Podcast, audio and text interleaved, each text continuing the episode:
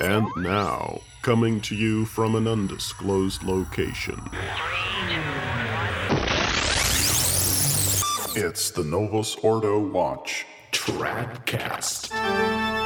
You've got to be kidding.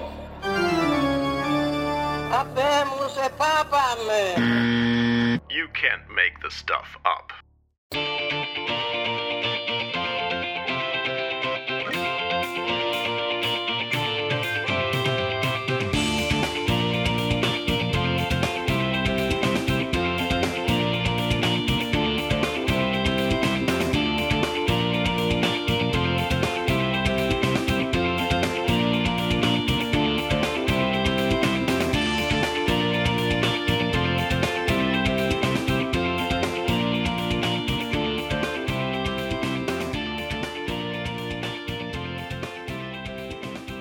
Once again, we are back with another brand new super duper Tradcast, where we mop the floor with the Vatican II sect that sits in Rome and falsely claims to be the Catholic Church.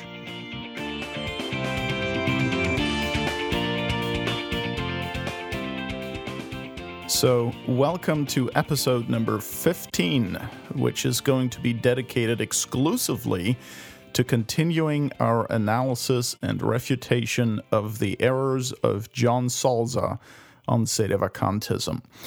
Before we get to that, though, I'd like to tell you about what I'm pretty sure is the first professional piece of music, the first ever professional song against Vatican II and the Novus Ordo Church. Our friends at True Restoration synergized their talent to put together a hilarious song entitled Vatican II What the Heck Are You? It is sung by Damo from Australia, and we have been authorized by True Restoration to give you a quick preview of the song. So let's listen in. Here it is. It started with John 23 when he usurped the papacy, a communistic, chubby little chappy. The Masons celebrate the day Roncalli gave the store away. It cheered them up and made them very happy. Montini, known as Paul the Sick, an evil man built like a stick, implemented lies and desolation.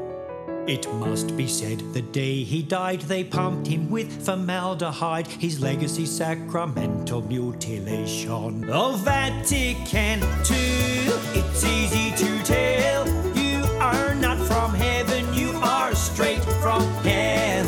Satan's bunch of tools, treating us like fools. Our doctrines are true, but your doctrines smell. Mr. John Paul II, an actor and a Marxist who received the mark of Shiva on his brow.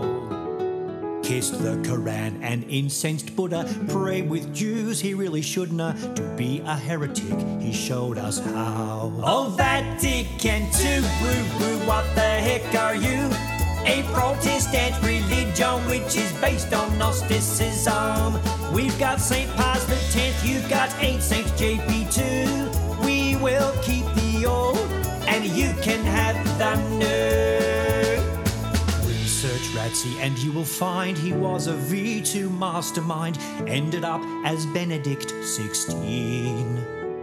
He brought in motu proprio to strike the trads another blow. Now lives his final days in quarantine. Oh, Vatican II, please go hit the highway.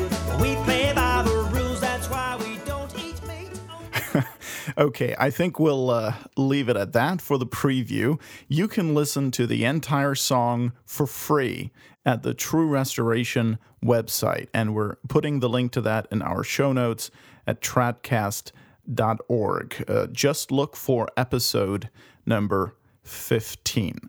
Now, while you can listen to the song online for free, if you want to download it, you have to purchase it. And you can do that through iTunes, Google Play, Amazon, and uh, a number of other services like that. The links to purchase are found on the same True Restoration page that we're giving you in the show notes. And there you can also see the complete lyrics to the song, which are really not just funny, but also right on the money. You know how it is with satire. What makes it so good and funny is the truth that's contained in it. So, Vatican II, What the Heck Are You by Damo. Highly recommended. And look, you can use the song as a great conversation starter, right? You can use it to cheer up a party, to get Novus Ordo family members to wake up, whatever. The possibilities are endless. And it also makes for a fun birthday gift, you know? When everybody else brings the usual stuff to the party, you bring Vatican II. What the heck are you? Well, maybe give it a try. All right, enough of the little advertisement here, and now on to the real business.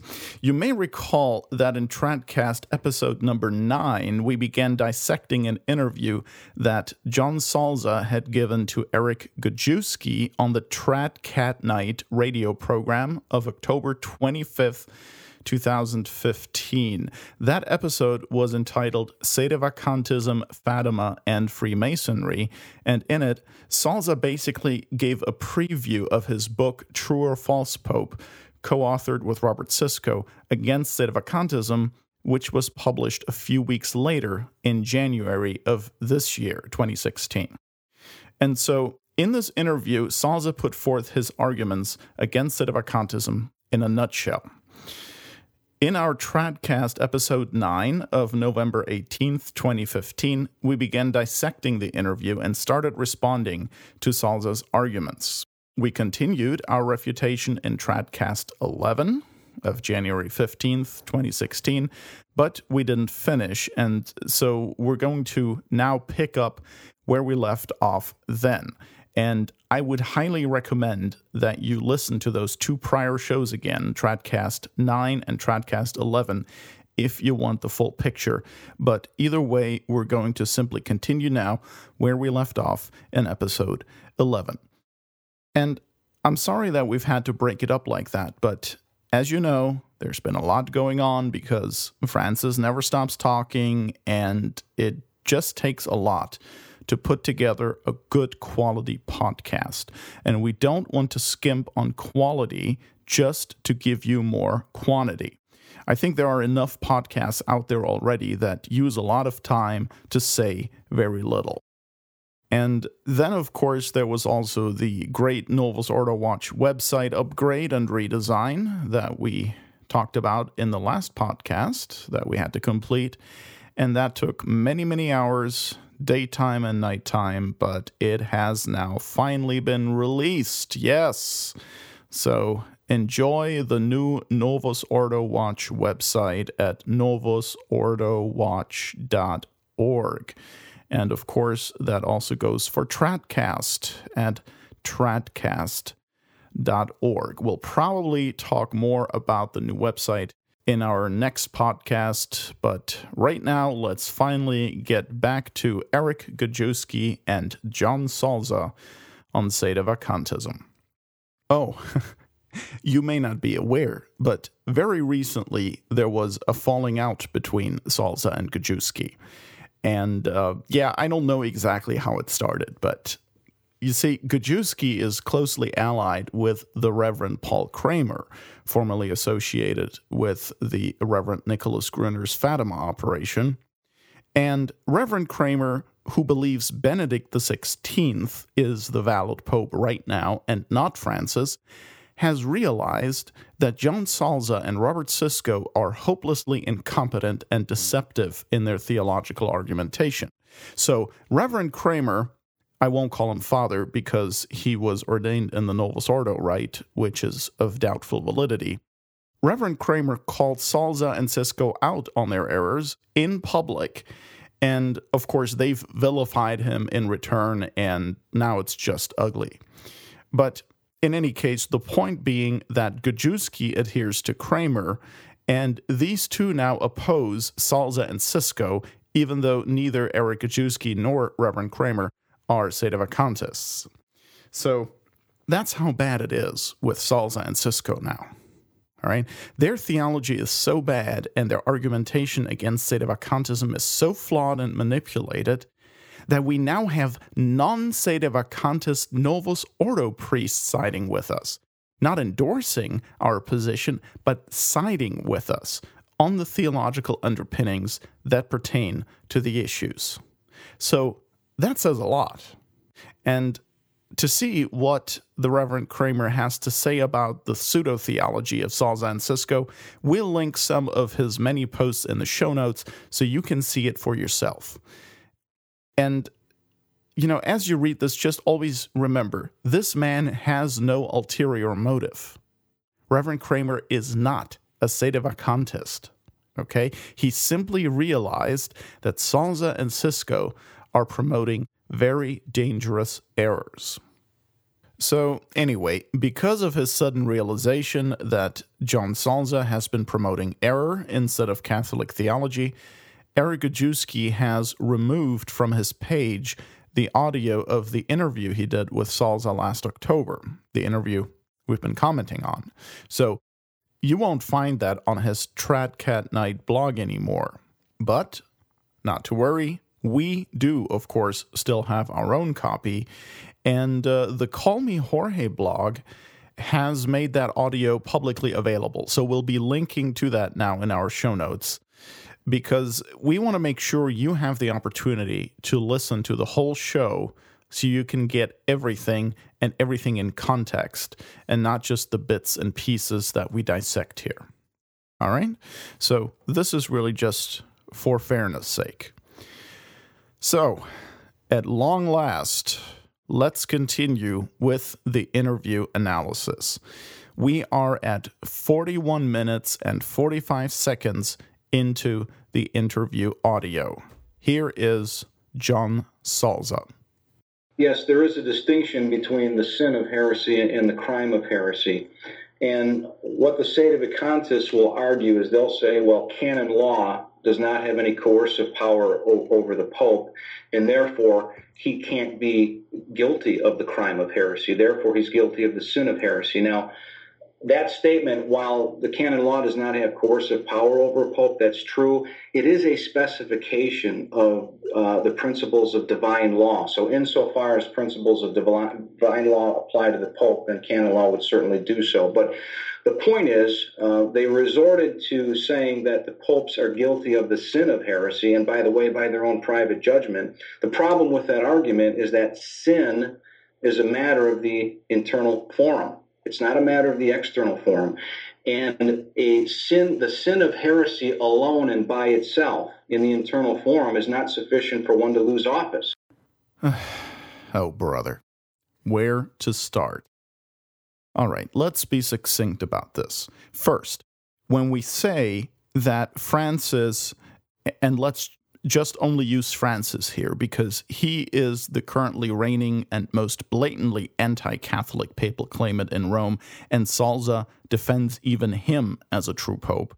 When we say that Francis is guilty of the sin of heresy, it is not by private judgment that we do so, because private judgment would imply that we are using some sort of subjective, uncatholic standard by which we arrive at a conclusion that is not certain, but simply an opinion. That is what is meant by the term private judgment, and we'll talk more about that later on and prove that. So, private judgment is not what is happening here. Rather, the judgment involved in saying that Francis is a public heretic is obviously a cognitive judgment, and in this sense, it is the judgment of individuals, it is true, but that doesn't make it a subjective judgment necessarily, nor does it mean it could reasonably be wrong, because the human mind is quite capable of making objective and certain judgments, sometimes even infallible judgments. And to deny that would actually amount to modernism, because the modernists are the ones who claim that the human mind is incapable of attaining objective truth. So, Salza is just blowing smoke here to confuse the issue by briefly introducing the term private judgment, hoping that his listeners will assume it means it's just subjective opinion, but that's false. And speaking of private judgment, by the way, let's just use Salza's own definition of private judgment here for a minute, okay?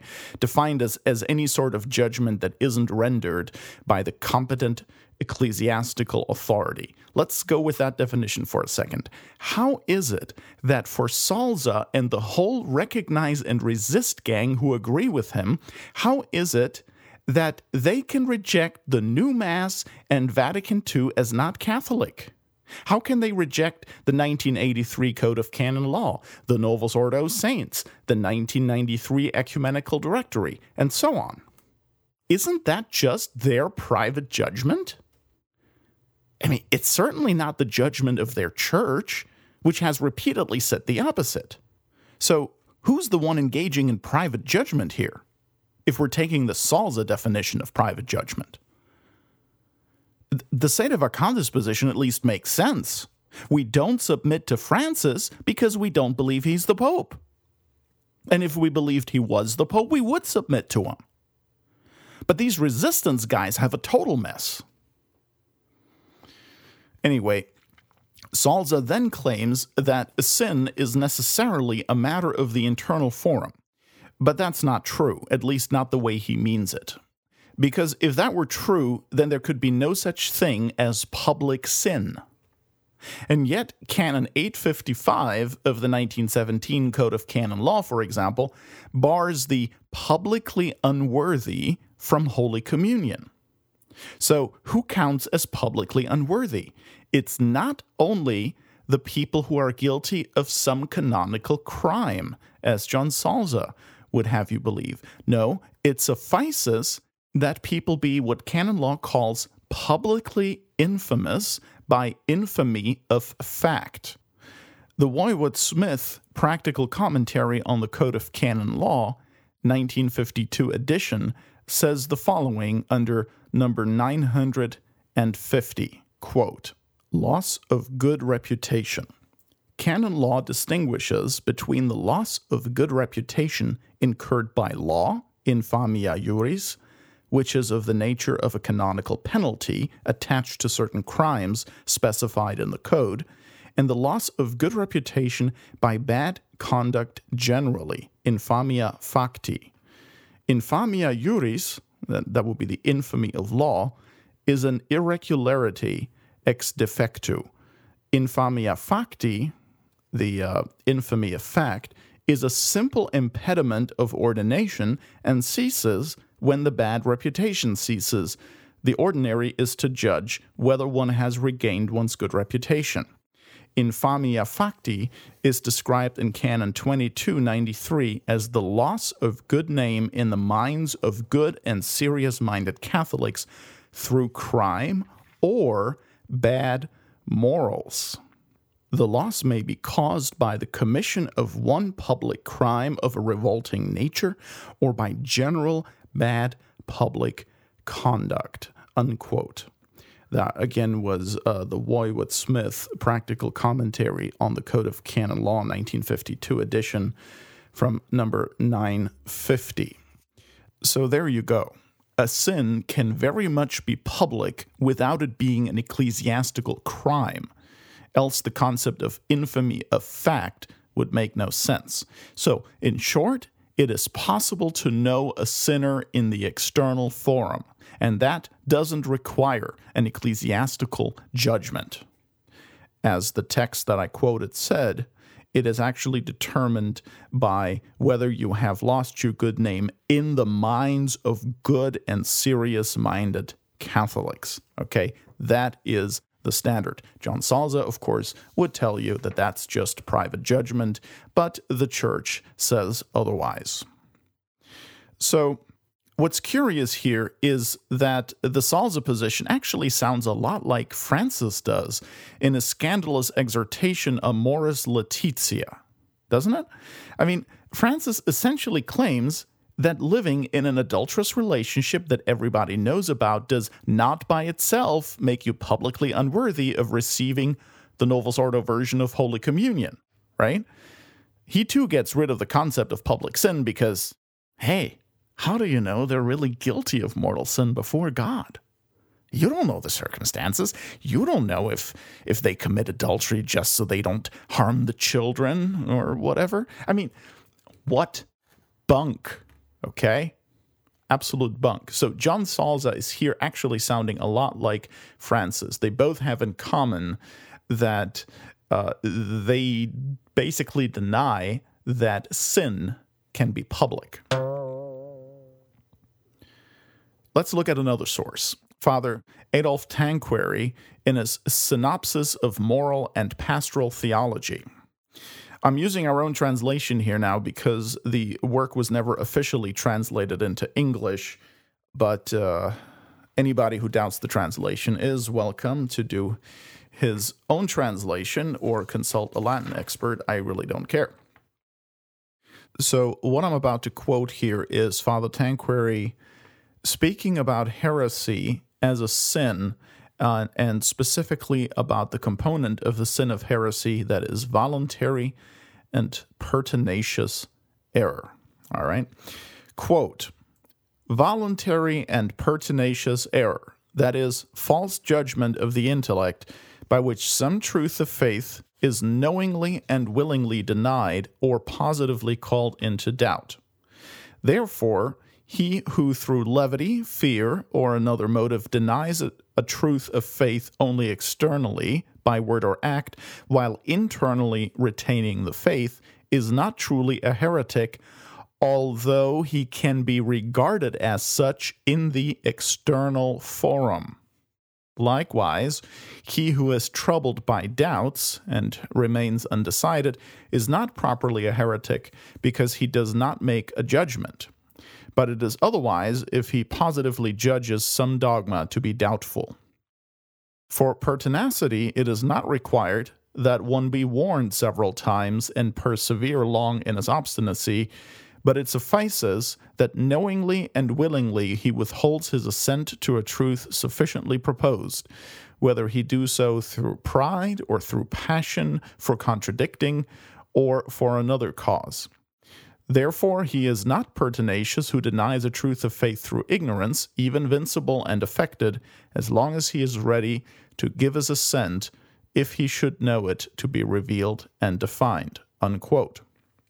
And that was Father Adolf Tanquerey, Synopsis Theologiae Moralis et Pastoralis, Volume 2, 5th edition, 1919, number 656 section A, subsection B.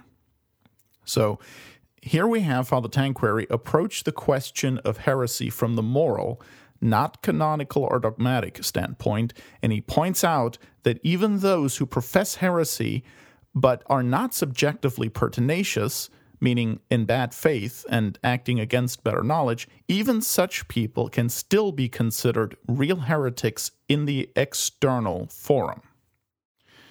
And when would that be? When would it be reasonable to consider someone a heretic in the external forum, even if, hypothetically speaking, he were not guilty at all before God of the sin of heresy? Let's ask someone who addresses that question directly, like Father Innocent Swoboda. In his 1941 book, Ignorance in Relation to the Imputability of Delicts, he says the following quote, For example, ignorance would not be presumed on the part of one who is versed in the law, or on the part of one who holds an office in regard to the things pertaining to his office. It is for this reason also that even though ignorance is proved, it will be judged crass and non excusing in these cases. Unquote. That's uh, again, that is Father Innocent Swoboda in his uh, book Ignorance in Relation to the Imputability of Delicts, pages 185 to 186. Folks, this is totally in line with common sense and our own experience. When you're going 65 miles an hour in a zone marked 35 miles an hour, and you get pulled over by the police, you're on the hook for speeding. It really doesn't matter if you didn't see the sign, if you didn't know, if you misread the display in your speedometer. whatever. It just doesn't matter. If you're on the road, you have an obligation to know what the speed limit is and to drive accordingly. Okay? That's it. So, all this just for the sake of argument, assuming for a moment the ridiculous idea that Francis were really ignorant of all the dogmas he denies. He is not ignorant of them, of course, but even if he were, it still wouldn't let him off the hook. Besides, Francis has demonstrated on several occasions that he doesn't care if something is heretical. And that right there shows his pertinacity. That disorder in the will, he demonstrates that he is willing to adhere to something regardless of whether it's heresy or not. And yes, we'll link that in the show notes too, so you can see it for yourself. All right, we've spent enough time on this. Let's remember that this isn't supposed to be an exhaustive refutation of the errors of John Salza.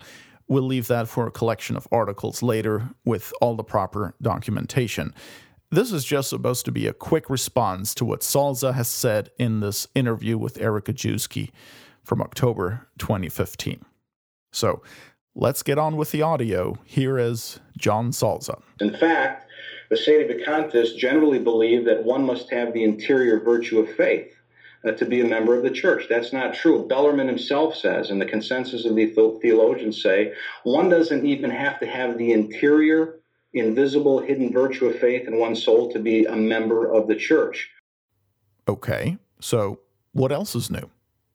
I don't know where he gets this stuff. Which Sedevacantist has said that you must have the interior virtue of faith to be a member of the church? Salza doesn't mention anyone specifically. He just claims that this is what Sedevacantists generally believe. Oh, really? No, I think what's going on here is that Salza is mixing up some things because he doesn't know what he's talking about, as usual.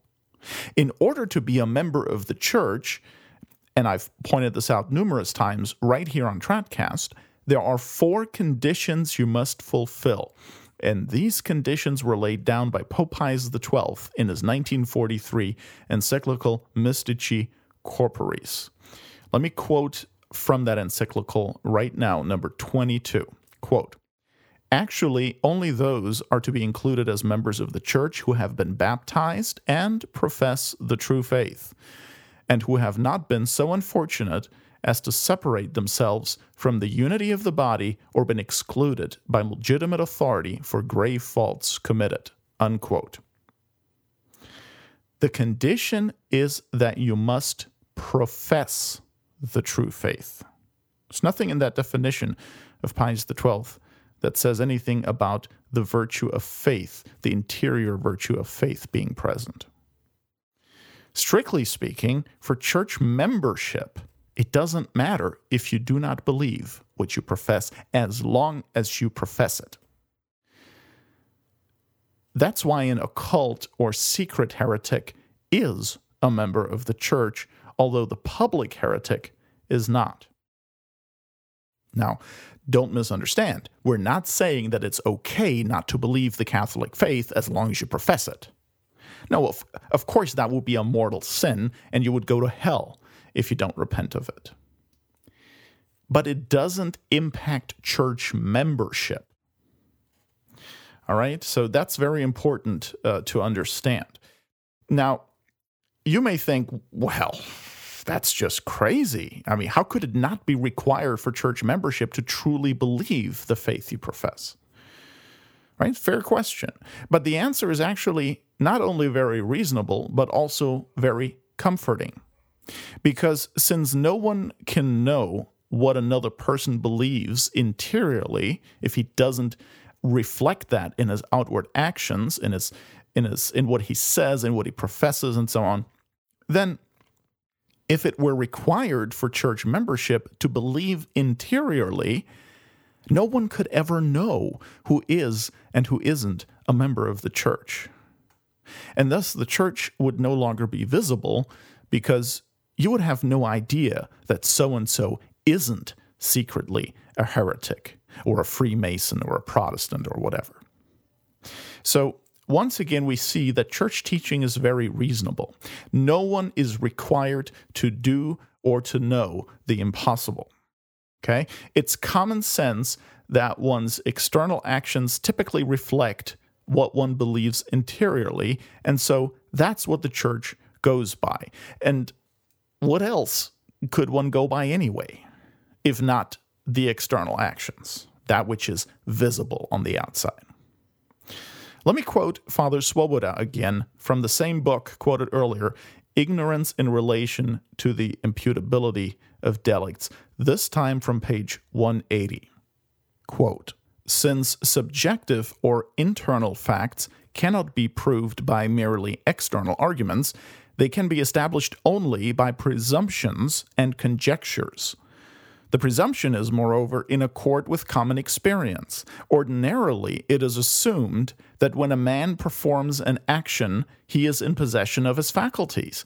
That is, that he knows what he is doing and realizes the ordinary implications, both physical and moral, of his own conduct. Unquote. And that is why someone who externally manifests his adherence to Catholicism is a member of the church, and why, by the same token, someone who manifests his rejection of Catholicism is not a member of the church. It really does not matter what may or may not be going on internally in the soul. That is not for us to know or worry about.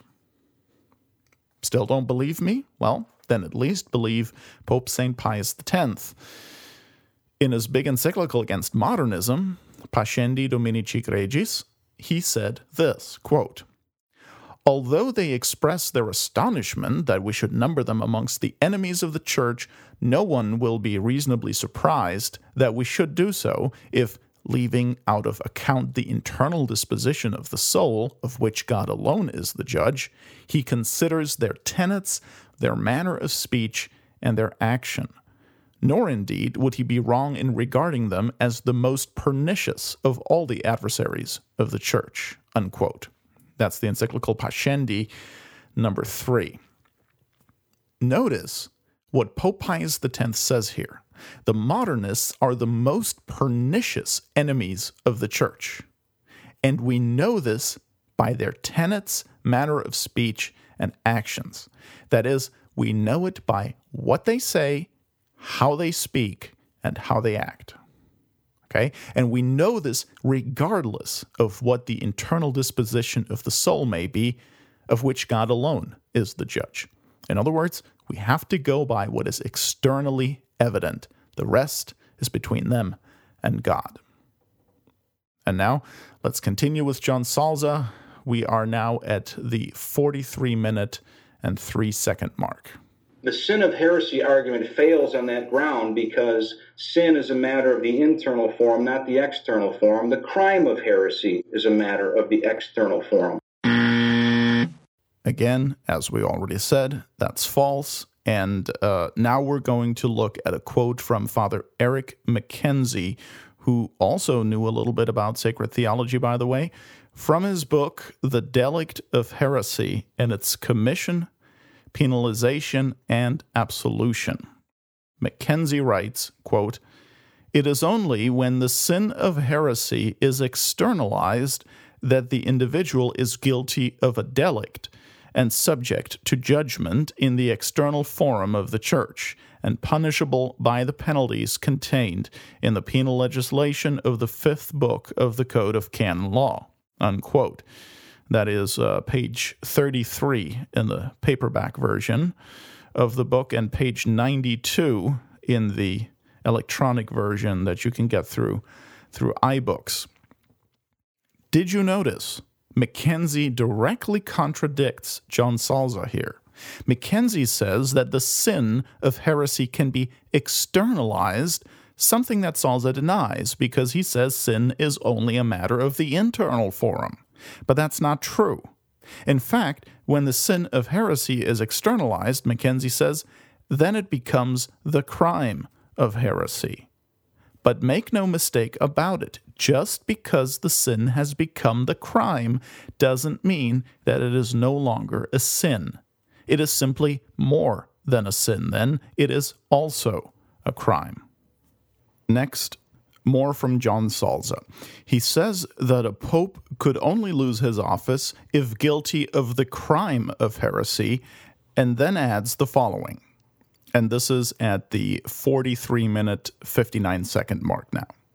There's a formal aspect that has to be proven in the external forum, and you have to prove that the Pope and the Church would have to prove that the Pope was pertinacious. This is the form of heresy, that he was pertinacious in his will by consciously denying or doubting a truth that much must be believed with divine and Catholic faith. And the theologians are unanimous on this point. They're unanimous to say that it is by ecclesiastical process and not private judgment that the formal aspect of heresy has to be ascertained. It is a judgment by the church and not by the private individual Catholic. Now, this is a complete and total mess Salza just made here. First of all, he keeps making this about loss of office of a true pope. I personally don't believe that a true pope can lose his office. If someone claiming to be pope turns out to be a manifest heretic, then maybe this simply proves that his election to the papacy was invalid to begin with for one reason or another. But okay, we'll let that slide. Even Sedevacantists uh, disagree on uh, whether the Vatican II popes began as true popes and lost their office, or whether they were never validly elected in the first place, at least with um, John the 23rd and Paul VI, usually. But in any case, let's agree for the sake of argument that it's possible for a true pope to lose the papacy. Salza says that not only do you have to prove that the Pope in question uttered something heretical, you'd also have to prove that he did it pertinaciously, meaning that he was fully aware of his denial of dogma and uttered it anyway. And to do that, so Salza claims, the church must follow a process to determine pertinacity in the pope, right? That's uh, that's what we just heard him say. Now, We've addressed this on our blog, the Novus Ordo Wire, uh, before, but let me just repeat it. The Pope has no superior on earth and therefore cannot be subjected to a trial. What John Salza is putting forth here is the heresy, yes, heresy, that the church can judge the Pope. But to do that, the church would have to be above the Pope and that's Gallicanism. Okay, that's the name of the heresy, Gallicanism. For details, just have a look at our blog post, The Impossibility of Judging or Deposing a True Pope, that we're linking to in the show notes. We have all the evidence there, and I'd like to quote one part in particular, and that's the canonist Father Stanislaus Woywod whom we also quoted earlier. Quote The primatial see can be judged by no one. Canon 1556. The Supreme Pontiff has the highest legislative, administrative, and judicial power in the Church. The Code uh, of Canon Law states that the Roman Pontiff cannot be brought to trial by anyone. The very idea of the trial of a person supposes that the court conducting the trial has jurisdiction over the person, but the Pope has no superior, wherefore no court has power to subject him to judicial trial. Unquote. That's Father Stanislaus Woywod, a practical commentary on canon law, 1952 edition, number 1549. So that's pretty clear, and that directly contradicts what John Salza just said. Next, let me share with you another good one Father Thomas Joseph Burke from the book Competence in Ecclesiastical Tribunals, published in 1922. He says the following on page 87. Quote, the reason why the Pope can be judged by no one is evident no one can be judged by another unless he is subject to that person, at least with respect to the subject matter of the trial. Now, the Roman pontiff is the vicar of Jesus Christ, who is the King of kings and the Lord of lords, and to him has been entrusted the commission to feed his lambs and his sheep. In no way, therefore, can he, the Pope, be subjected to any man or to any forum, but is entirely immune from any human judgment. This principle, whether taken juridically or dogmatically, suffers no exception. Unquote. Okay? So exit John Salza. The very idea that the church could summon the Pope before a tribunal to detect his pertinacity is an absurdity. Now, of course, you're probably going to ask, well, wait a minute. If even the church cannot judge that the Pope is pertinacious, then how can each individual sedevacantis do that? And the answer to that is actually very simple once the necessary distinctions are drawn. So please bear with me here for, for just a second. The church, as such, can only make a legal judgment, but there is no legal judgment possible against someone who actually is Pope. So if he is the Pope, then that's it. The church cannot take the pontificate from him, and any sort of church pronouncement could always be declared invalid by the very Pope himself anyway. In fact, the Pope could declare the entire proceeding against him to be a sham, null and void. So, the idea of a church tribunal against a reigning pope to determine pertinacity, although maybe very appealing to John Salza, is an absurdity. Now, as far as individual Catholics go, we too, of course, cannot make a legal judgment against a pope for the exact same reasons. But when we say that Francis is not the pope but a heretic, it is not a legal judgment that we're rendering. It is a cognitive judgment, the same way you would judge that anyone else, too, is not a Catholic who professes the heresies that Jorge Bergoglio professes. And this is possible because it is externally evident that the person in question is not a Catholic. That's objective. Okay? To say that it is impossible to determine objectively whether someone is a non Catholic would imply that it is likewise impossible to determine who is a Catholic. And so, once again, you would end up with an invisible church. No one would know who is and isn't a Catholic. Now, the church could, of course, summon a pretend pope before a tribunal and officially declare him not to be the pope, and that would be a legal judgment, a valid, legitimate legal judgment. But the church can only do that if it is manifest that the man in question already isn't the pope and couldn't possibly be because then there is no question of judging a pope, but merely of pronouncing a manifest non pope to be exactly that a non pope. And so this judgment would, strictly speaking, not be necessary to establish that the individual is not pope, especially not since this fact is what makes the judgment possible in the first place but it would be immensely useful because it would establish the matter legally and so make it notorious in law. At this point in the interview, then, Eric Gajewski starts talking and he transitions into the spiritual maladies that sedevacantists allegedly suffer from. Yeah. Salza then accuses Sedevacantists quite generally of being dishonest. And I find that really ironic, you know. I be, look, I can obviously only speak for myself and for Novus Ordo Watch as a whole, okay? But I suggest you take a good look at our post entitled The Case of the Omitted Text, which we've linked in the show notes, to see with what dishonest audacity John Salza accuses others, ironically, of deception. And I'm not kidding. And look, I know that it's not politic to accuse others of being dishonest, and I normally wouldn't go there. But when you see what he's done, you will be in utter disbelief at the man's duplicity and chutzpah.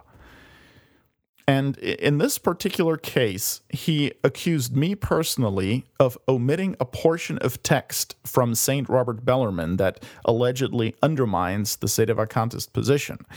And he does that by quoting from a Novus Ordo Watch blog post that does indeed omit passages from St. Robert. But what he doesn't tell you is that the post in question is only a teaser post that just gives a portion of St. Robert Bellarmine and then invites the reader to click on the big fat link and read the entire chapter. Okay? The whole point of that post was to introduce the reader to the first ever full English translation of St. Robert's De Romano Pontifice by Ryan Grant. And so I posted the entire chapter, all of it, with the translator's permission, Mr. Grant's permission. I posted that on the Novus Ordo Watch website, and I created a post on the blog specifically to let people know that the full translation had now been published. And in order to whet the reader's appetite for the contents of the chapter, I quoted a few passages from that chapter of St. Robert to highlight some of what St. Robert says. And then I put two, I think it was two, yeah, two links to the full chapter into that post, asking people to please click and read the chapter in its entirety. Okay? And this teaser post is what John Salza used as quote unquote evidence that I've omitted text from St. Robert Bellarmine to deceive people. Wow. I could not believe it when I saw it. This is the kind of person we're dealing with here, folks.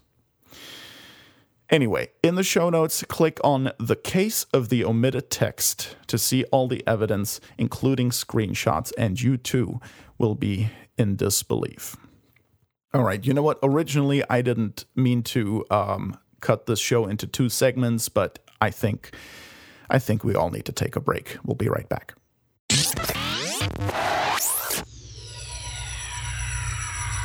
Tradcast.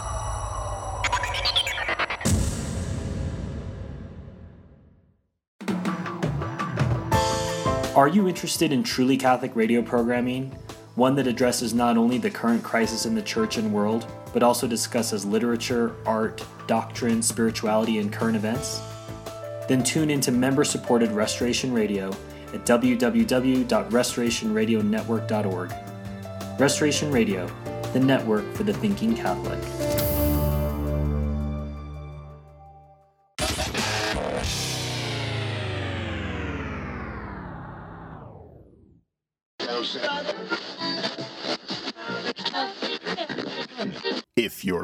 For EWTN, this ain't it. Tradcast.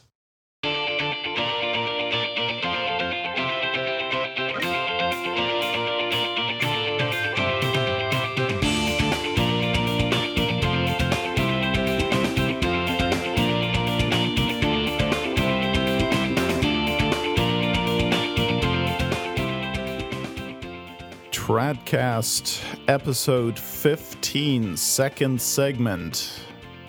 You know what they say ignore this podcast at your own risk. That's right. But you're not ignoring it, so that's good. We still have a lot to talk about. We have been talking about Eric Gajewski's interview of John Salza that was uh, published back in October of 2015 and which has already been taken down since because Eric Gajewski no longer agrees with John Salza about a lot of things theologically, and uh, but you know what? That really doesn't matter right now because they're both wrong anyway. So let's uh, continue with where we left off before the break, and uh, that is oh yeah, the spiritual maladies that uh, we Sedevacantists allegedly suffer from. At the 47 minute, 25 second mark in the interview, John Salza says that Sedevacantists themselves admit that there are spiritual maladies in Sedevacantism. Now, this is just rich.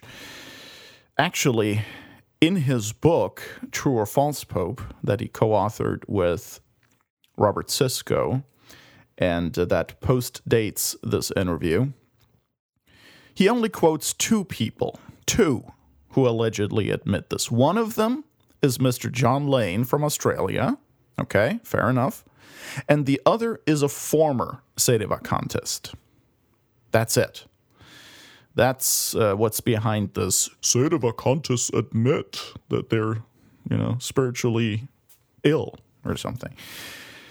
But anyway, let's just take things at face value. Let's say, for the sake of argument, that there are many spiritual maladies, which of course have been left conveniently undefined among Sedevacantists. Precisely how does that show that the position is false? Perhaps it simply testifies to the fact that the mystical body of Christ is greatly afflicted. Maybe that's what it shows. Secondly, you know, it's actually very easy to turn this charge around. I mean, look at the Novus Ordo sect. If that thing isn't full of spiritual malady, I don't know what is. Salza himself calls it the counterfeit church of conciliarism. But for some strange reason, this counterfeit church doesn't have a counterfeit pope but a genuine one. Figure that one out. And then, thirdly, from my own experience, I have to say that the craziest people I ever that I ever met, I found in the indult. Okay, that branch of the Novus Ordo sect that would like to go back to pre-Vatican II times, but endures the modernist revolution in the meantime and attaches itself to the 1962 missal. I mean, you find everyone there. You have Feeneyites, Baysiders, Medjugorje believers, Novus Ordos, SSPXers, proponents of all sorts of bizarre apparitions like the Kingdom of the Divine Will cult and whatnot. I mean, if John Salza wants to have a conversation about spiritual maladies and where they exist, we can have that conversation. And in fact, in the show notes, we're linking a video by Father Anthony Cekada that shows the bitter fruits of the Society of St. Pius X, okay? Just for some balance. Yeah, exactly. Lastly, perhaps Mr. Salza should have spent some more time reading actual Catholic documents instead of giving interviews to such wholesome people as Mr. Eric Gajewski, who has an obsession with eagles, apparently, and runs the so called Order of the Eagle. He calls his followers eagles and has stated in public that he is or could be the great monarch of the end times. He's also claimed that our Lord has told him that at some point in the future, he, Eric Gajewski, will be giving the orders to his eagles whatever that means. Okay. Something about restoring monarchy or whatever. I don't know, and I honestly don't want to know. So, I mean, yeah, just the kind of guy you'd want to be on a show with to talk about spiritual maladies, right? That's awesome. All right. Well, yeah, check the check the show notes. We've got the link there on that whole issue as well, just so you know I'm not making this up. Anyway, I meant to say that when it comes to spiritual maladies and disorders, John Salza should have listened to Pope Pius XII, who says the following in his encyclical Mystici Corporis, number 66, quote, and if at times there appears in the Church something that indicates the weakness of our human nature, it should not be attributed to her juridical constitution, but rather to that regrettable inclination to evil found in each individual, which its divine founder permits, even at times in the most exalted members of his mystical body, for the purpose of testing the virtue of the shepherds no less than of the flocks. And that all may increase the merit of their Christian faith. For as we said above, Christ did not wish to exclude sinners from his church. Hence, if some of her members are suffering from spiritual maladies, that is no reason why we should lessen our love for the church, but rather a reason why we should increase our devotion to her members. Unquote. And that was Pope Pius XII, Mystici Corporis. All right, I'd say that settles the whole spiritual maladies issue. Now, we're starting to go a bit long here. We're already about 55 minutes into the show. So I'd like to tackle only one more major argument from John Salza in his October 2015 interview, and that's the hilarious accusation that Sedevacantism is just a bunch of Protestantism and there is no unity. We're at the 47 minute, 46 second mark in the interview, and this is what John Salza says. The Sedevacantism is, is really uh, a form of Protestantism. It ultimately relies upon private judgment. There can be no unity uh, with, you know, based on private judgment. And that's why you see that Sedevacantists disagree with each other, just like the Protestants. We'll interrupt here for a second just to refute the silly private judgment accusation. And remember, we already talked about that a little bit earlier. John Daly blew that whole private judgment thing out of the water back in 1989. Okay? And if Salza had done his research, he would have seen it. And we're linking Daly's article, uh, taken from his book Refuting Michael Davies, in the show notes. He republished the book, John Daly did, in a second edition in 2015, and now the entire book is available electronically for free online at our website, uh, or you can purchase it as a paperback copy. Anyway, Daly refutes the private judgment objection at length, but I'd like to just give you a quick summary here. The private judgment that the Catholic Church condemns and that we find in Protestantism is not the cognitive reasoning that takes place when the mind takes a Catholic principle and applies it to a concrete case at hand, as John Salza would have you believe. Rather, it's the kind of judgment that is based on a subjective, non Catholic criterion in opposition to that given by the church. The great 19th century American Catholic writer Orestes Brownson summed it up beautifully in the following paragraph, which is quoted by John Daly. Quote, here is the error of our Protestant friends. They recognize no distinction between reason and private judgment. Reason is common to all men, private judgment is the special act of an individual. In all matters of this sort, there is a criterion of certainty beyond the individual, and evidence is adducible which ought to convince the reason of every man, and which, when adduced, does convince every man of ordinary understanding, unless through his own fault.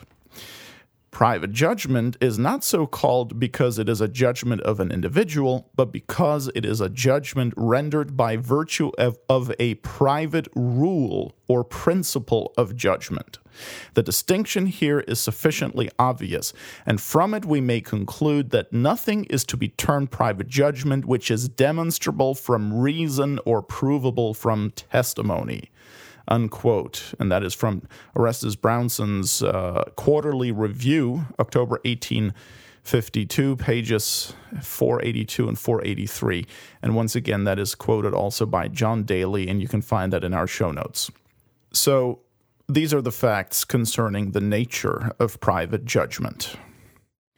Now, let's go back to John Salza because he now goes into specifics about what Sedevacantists all disagree on.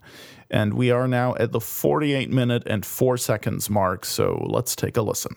You know, some state of sedevacantists will say, well, the popes are not popes because they were heretics before the election, and then other state of sedevacantists will say, no, they fell from office after the election. You have most state of sedevacantists saying that these guys are not popes at all, but then you have some, you know, adhering to this theory of Des Lauriers, who said they're at least material popes, even though they're not formal popes. They have all different kinds of theories on infallibility, extraordinary versus ordinary theories on whether the new Mass was promulgated or not. Some think that the new rite of episcopal consecration for bishops is valid, others don't. And they also condemn each other. Oh, now that sounds just horrible, doesn't it? Well, actually, it's not nearly as bad as Salza makes it sound. See, John Salza is assuming, and probably hopes you assume too, that all disagreement, all disunity, as it were, is impermissible. So let's put this in perspective. First, regarding the question of whether the new Mass was promulgated properly or not by Paul VI. You know, I have never heard different sedevacantists agree or disagree on that point because it's usually not something that comes up in discussion. It just doesn't matter. Sedevacantism doesn't stand or fall with that question. All right. Um, secondly, regarding different theories on infallibility, I don't even know what he's talking about there. It's not an issue because at the end of the day, everyone has to go by what the church says on the matter. And we know what the church says. I mean, you can look it up, okay? So I have no idea what Salza means here. Perhaps not everyone understands uh, what it is that the church teaches on the question, but that's hardly the fault of sedevacantism. Thirdly, regarding the validity of the new rite of episcopal consecration, the Novus Ordo rite, promulgated by Paul VI in 1968. Here, too, the Church's teaching is clear. The Church teaching on what is required for a valid episcopal consecration. If anything is questionable, it's whether applying this teaching to the Paul VI rite shows that the new rite is invalid or not. It's legitimate to disagree on that, at least in principle, because it's not like we have a papal bull like Apostolicae Curae of Leo XIII that decrees the Anglican ordinations invalid. It's not like we have something like that for the Novus Ordo rite of ordination. So any disagreement on this matter is legitimate in principle. I say in principle because if you look at the evidence, I don't see how you could how you could come to any other conclusion than that the 1968 rite of episcopal consecration is invalid. But in principle, the matter, of course, is legitimate to disagree on.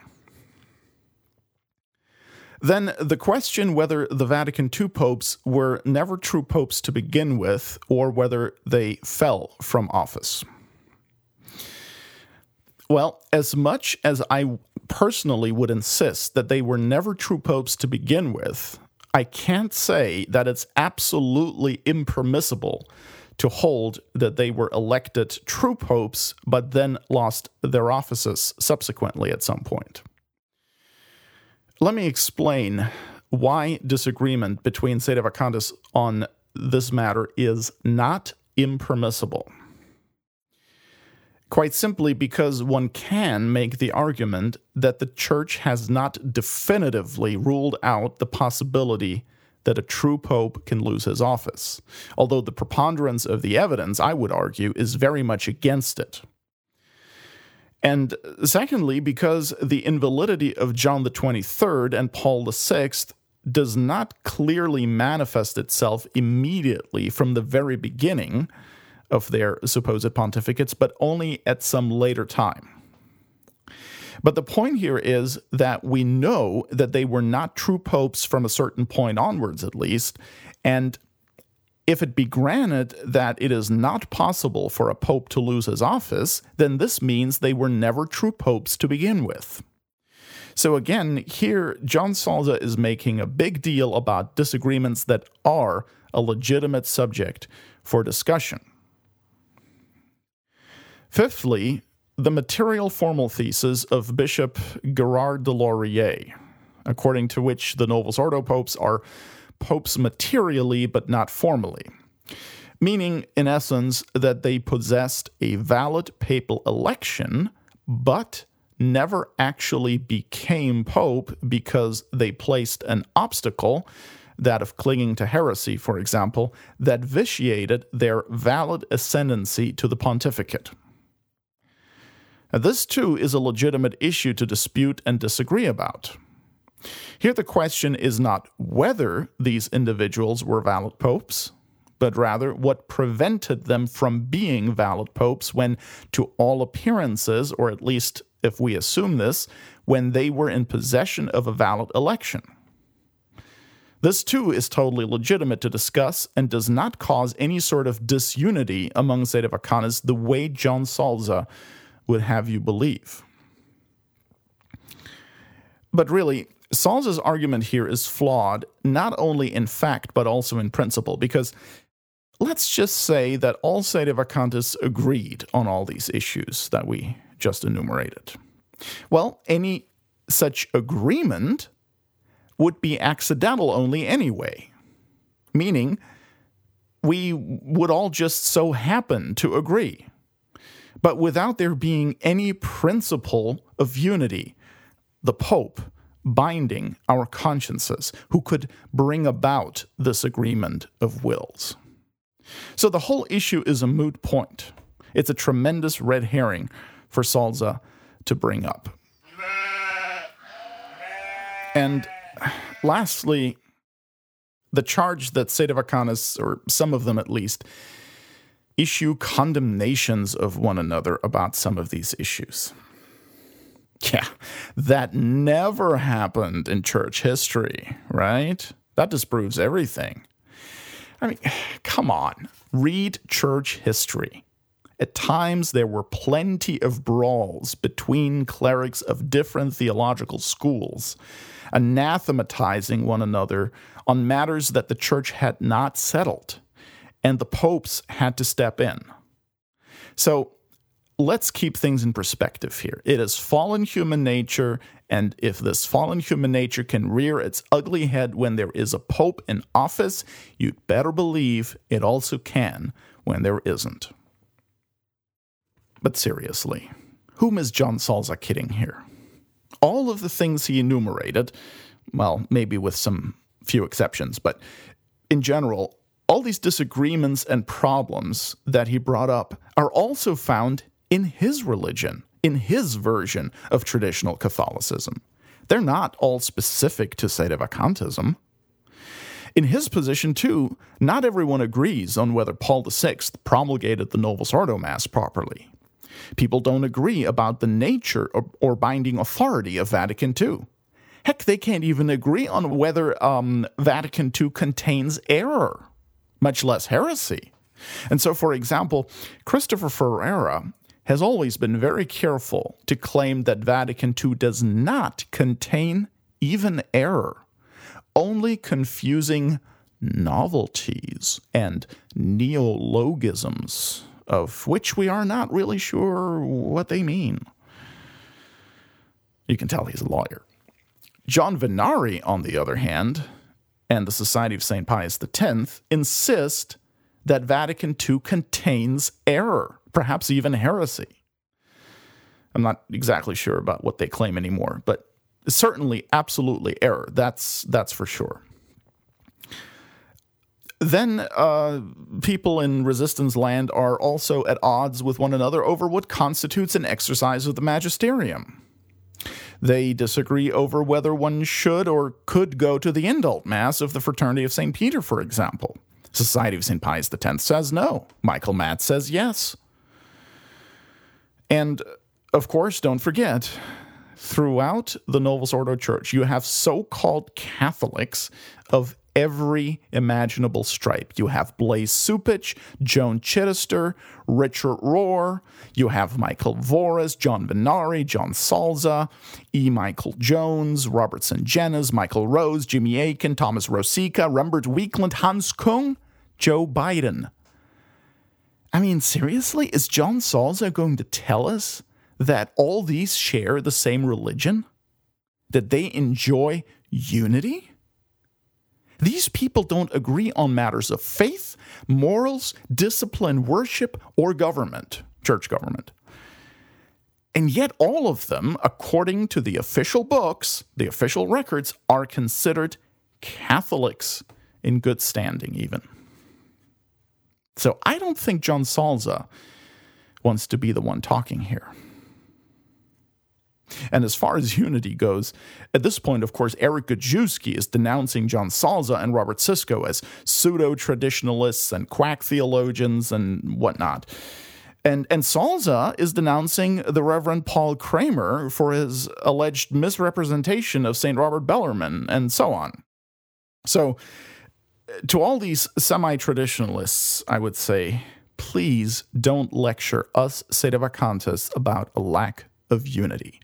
Our lack of unity is accidental and has a very simple cause there is no pope to enforce unity.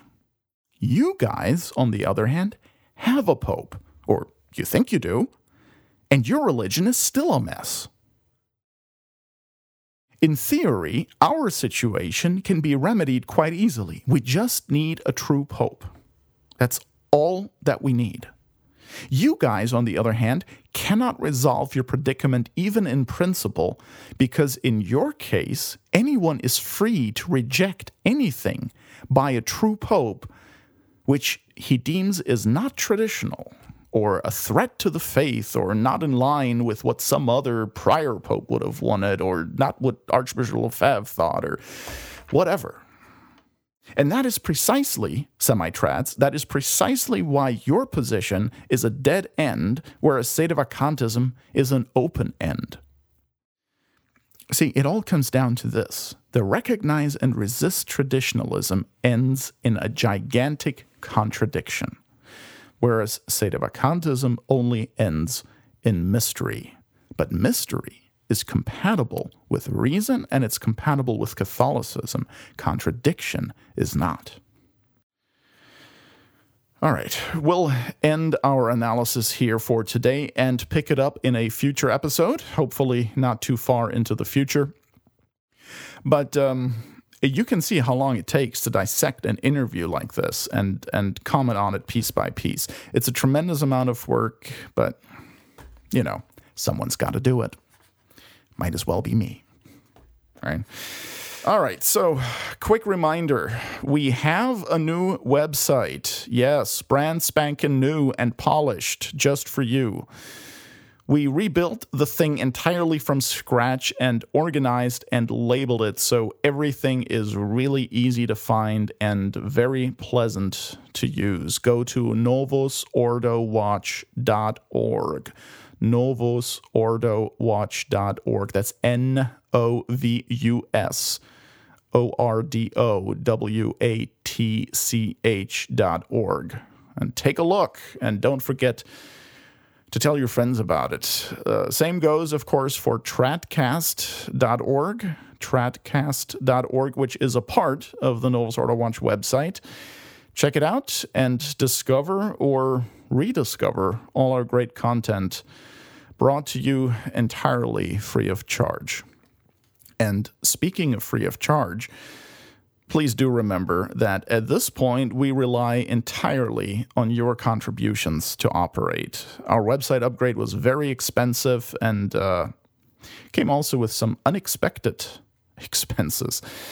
It was uh, a very labor intensive thing, as you can imagine. And um, yep, we uh, upgraded our web host, and uh, that's why the site is now super fast and can take lots of visitors. So, if you benefit from our work, or if you want to show your gratitude on behalf of those who do benefit but maybe cannot contribute, please consider making a tax deductible donation to our organization so that we can continue to expose the modernist Vatican II Church and all false alternatives at full throttle go to novusordowatch.org slash donate or simply click on the link in the show notes. It is much appreciated. And now we'll call it a day. Remember to check out the hilarious anti Vatican II song that I told you about in the beginning of this broadcast. And tune in again next time. God bless you.